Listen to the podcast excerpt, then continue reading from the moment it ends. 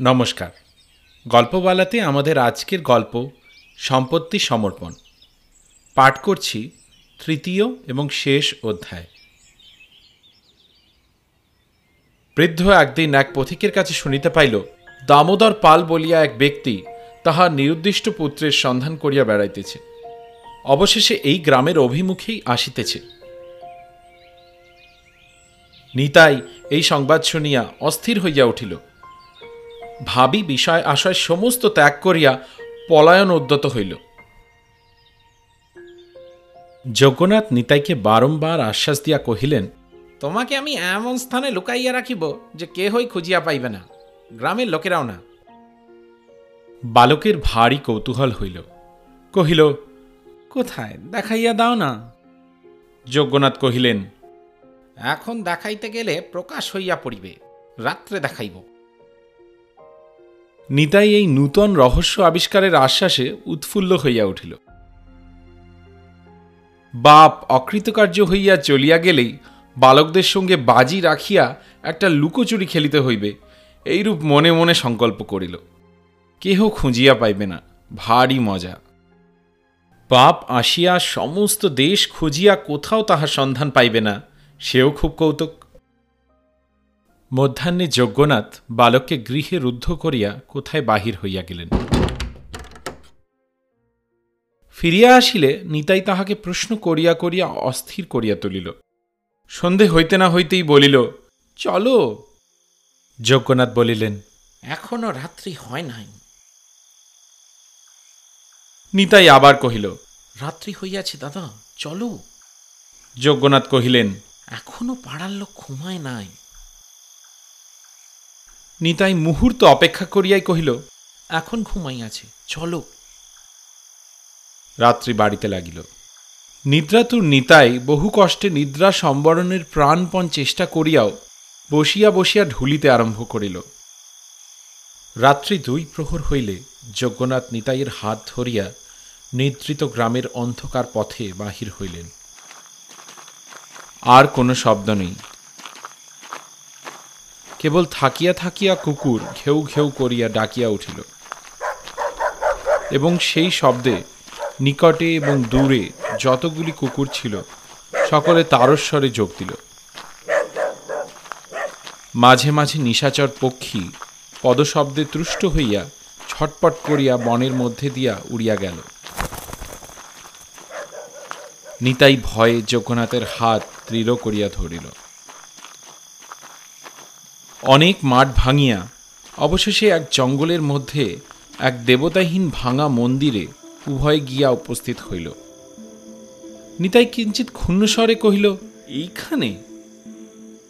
যেরূপ মনে করিয়াছিল, সেরূপ কিছুই নয়। ইহার মধ্যে তেমন রহস্য নাই। পিতৃগৃহত্যাগের পর এমন পোড়ো মন্দিরে তাহাকে মাঝে মাঝে রাত্রি যাপন করিতে হইয়াছে। স্থানটা যদিও লুকোচুরি খেলার পক্ষে মন্দ নয় কিন্তু তবু এখান হইতে সন্ধান করিয়া বাহির করা নিতান্ত অসম্ভব নহে। যজ্ঞনাথ মন্দিরের মধ্য হইতে একখণ্ড পাথর উঠাইয়া ফেলিলেন। বালক দেখিল, নিম্নে একটা ঘরের মতো এবং সেখানে প্রদীপ জ্বলিতেছে। দেখিয়া অত্যন্ত বিস্ময় এবং কৌতূহল হইল। সেই সঙ্গে ভয়ও করিতে লাগিল। একটি মই বাহিয়া যজ্ঞনাথ নামিয়া গেলেন।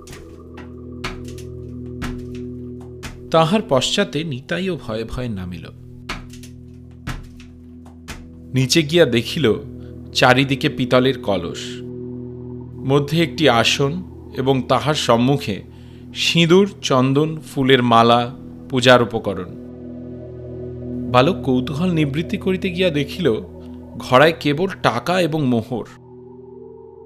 যজ্ঞনাথ কহিলেন, নিতাই, আমি বলিয়াছিলাম, আমার সমস্ত টাকা তোমাকে দিব। আমার অধিক কিছু নাই সবে এই কটি মাত্র ঘোড়া আমার সম্বল। আজ আমি ইহার সমস্তই তোমার হাতে দিব। বালক লাফাইয়া উঠিয়া কহিল সমস্তই? ইহার একটি টাকাও তুমি লইবে না? যদি লই তবে আমার হাতে যেন কুষ্ঠ হয়। কিন্তু একটা কথা আছে যদি কখনো আমার নিরুদ্দেশ নাতি গোকুলচন্দ্র কিংবা তাহার ছেলে কিংবা তাহার পৌত্র কিংবা তাহার প্রপৌত্র কিংবা তাহার বংশের কেহ আসে তবে তাহার কিংবা তাহাদের হাতে এই সমস্ত টাকা গনিয়া দিতে হইবে। বালক মনে করিল যজ্ঞনাথ পাগল হইয়াছে।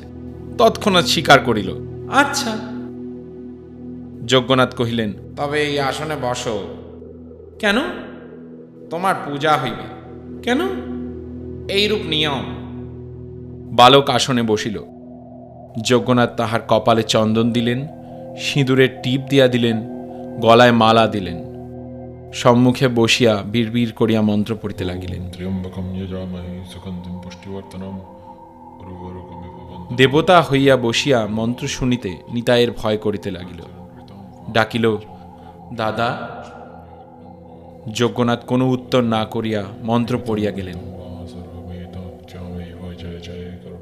অবশেষে এক একটি ঘোড়া বহু কষ্টে টানিয়া বালকের সম্মুখে স্থাপিত করিয়া উৎসর্গ করিলেন এবং প্রত্যেকবার বলাইয়া লইলেন, যুধিষ্ঠির কুণ্ডের পুত্র গদাধর কুণ্ড তস্য পুত্র প্রাণকৃষ্ণ কুণ্ড তস্য পুত্র পরমানন্দ কুণ্ড তস্য পুত্র যজ্ঞনাথ কুণ্ড তস্য পুত্র বৃন্দাবন কুণ্ড তস্য পুত্র গোকুলচন্দ্র কুণ্ডকে কিংবা তাহার পুত্র অথবা পৌত্র অথবা প্রপৌত্রকে কিংবা তাহার বংশের ন্যায্য উত্তরাধিকারীকে এই সমস্ত টাকা গনিয়া দিব। এইরূপ বারবার আবৃত্তি করিতে করিতে ছেলেটা হতবুদ্ধির মতো হইয়া আসিল। তাহার জিহবা ক্রমে জড়াইয়া আসিল। যখন অনুষ্ঠান সমাপ্ত হইয়া গেল, তখন দ্বীপের ধূম ও উভয়ের নিঃশ্বাস বায়ুতে সেই ক্ষুদ্র গহ্বর বাষ্পচ্ছন্ন হইয়া আসিল। বালকের তালু শুষ্ক হইয়া গেল। হাত পা জ্বালা করিতে লাগিল। শ্বাস রোধ হইবার উপক্রম হইল। প্রদীপ ম্লান হইয়া হঠাৎ নিবিয়া গেল। অন্ধকারে বালক অনুভব করিল, যজ্ঞনাথ মই বাহিয়া উপরে উঠিতেছে। ব্যাকুল হইয়া কহিল, দাদা, কোথায় যাও? যজ্ঞনাথ কহিলেন, আমি চলিলাম। তুই এখানে থাক। তোকে আর কেহই খুঁজিয়া পাইবে না। কিন্তু মনে রাখিস যজ্ঞনাথের পুত্র বৃন্দাবনের পুত্র গোকুলচন্দ্র। বলিয়া উপরে উঠিয়াই মই তুলিয়া লইলেন। বালক রুদ্ধশ্বাস কণ্ঠ হইতে বহু কষ্টে বলিল দাদা আমি বাবার কাছে যাব। যজ্ঞনাথ ছিদ্র মুখে পাথর চাপা দিলেন এবং কান পাতিয়া শুনিলেন নিতাই আর একবার রুদ্ধ কণ্ঠে ডাকিল, বাবা! তারপরে একটা পতনের শব্দ হইল। তারপরে আর কোনো শব্দ হইল না। যজ্ঞনাথ এইরূপে যক্ষের হস্তে ধন সমর্পণ করিয়া সেই প্রস্তরখণ্ডের উপর মাটি চাপা দিতে লাগিল। তাহার উপরে ভাঙা মন্দিরের ইট, বালি স্তূপাকার করিলেন। তাহার উপর ঘাসের চাপড়া বসাইলেন, বনের গুল্ম রোপণ করিলেন। রাত্রি প্রায় শেষ হইয়া আসিল, কিন্তু কিছুতেই সে স্থান হইতে নড়িতে পারিলেন না। থাকিয়া থাকিয়া কেবলই মাটিতে কান পাতিয়া শুনিতে লাগিলেন। মনে হইতে লাগিল যেন অনেক দূর হইতে, পৃথিবীর অতল স্পর্শ হইতে একটি ক্রন্দন ধ্বনি উঠিতেছে। মনে হইল যেন রাত্রির আকাশ সেই একমাত্র শব্দে পরিপূর্ণ হইয়া উঠিতেছে। পৃথিবীর সমস্ত নিদ্রিত লোক যেন সেই শব্দে শয্যার উপরে জাগিয়া উঠিয়া কান পাতিয়া বসিয়া আছে। বৃদ্ধ অস্থির হইয়া কেবলই মাটির উপরে মাটি চাপাইতেছে যেন এমনি করিয়া কোনো মতে পৃথিবীর মুখ চাপা দিতে চাহে। ওই কে ডাকে? বৃদ্ধ মাটিতে আঘাত করিয়া বলে চুপ কর সবাই শুনিতে পাইবে। আবার কে ডাকে? বাবা। দেখিল রৌদ্র উঠিয়াছে। ভয়ে মন্দির ছাড়িয়া মাঠে বাহির হইয়া পড়িল। সেখানেও কে ডাকিল, বাবা! যজ্ঞনাথ সচকিত হইয়া পিছন ফিরিয়া দেখিলেন বৃন্দাবন। বৃন্দাবন কহিল, বাবা, সন্ধান পাইলাম, আমার ছেলে তোমার ঘরে লুকাইয়া আছে, তাহাকে দাও। বৃদ্ধ চোখ মুখ বিকৃত করিয়া বৃন্দাবনের উপর ঝুঁকিয়া পড়িয়া বলিল, তোর ছেলে? বৃন্দাবন কহিল হ্যাঁ গোকুল। এখন তাহার নাম নিতাই পাল। আমার নাম দামোদর। কাছাকাছি সর্বত্রই তোমার খ্যাতি আছে সেই জন্য আমরা লজ্জায় নাম পরিবর্তন করিয়াছি। নহিলে কেহ আমাদের নাম উচ্চারণ করিত না। বৃদ্ধ দশ অঙ্গুলি দ্বারা আকাশ হাতড়াইতে হাতড়াইতে যেন বাতাস আঁকড়াইয়া ধরিবার চেষ্টা করিয়া ভূতলে পড়িয়া গেল।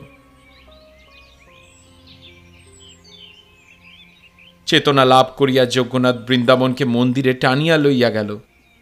কহিল, কান্না শুনিতে পাইতেছ? বৃন্দাবন কহিল, না। কান পাতিয়া শোন দেখি, বাবা বলে কেহ ডাকিতেছে? বৃন্দাবন কহিল, না। বৃদ্ধ তখন যেন ভারী নিশ্চিন্ত হইল।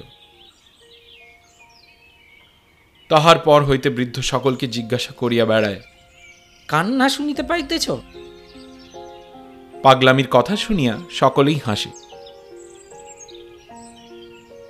অবশেষে বৎসর চারেক পরে বৃদ্ধর মৃত্যুর দিন উপস্থিত হইল।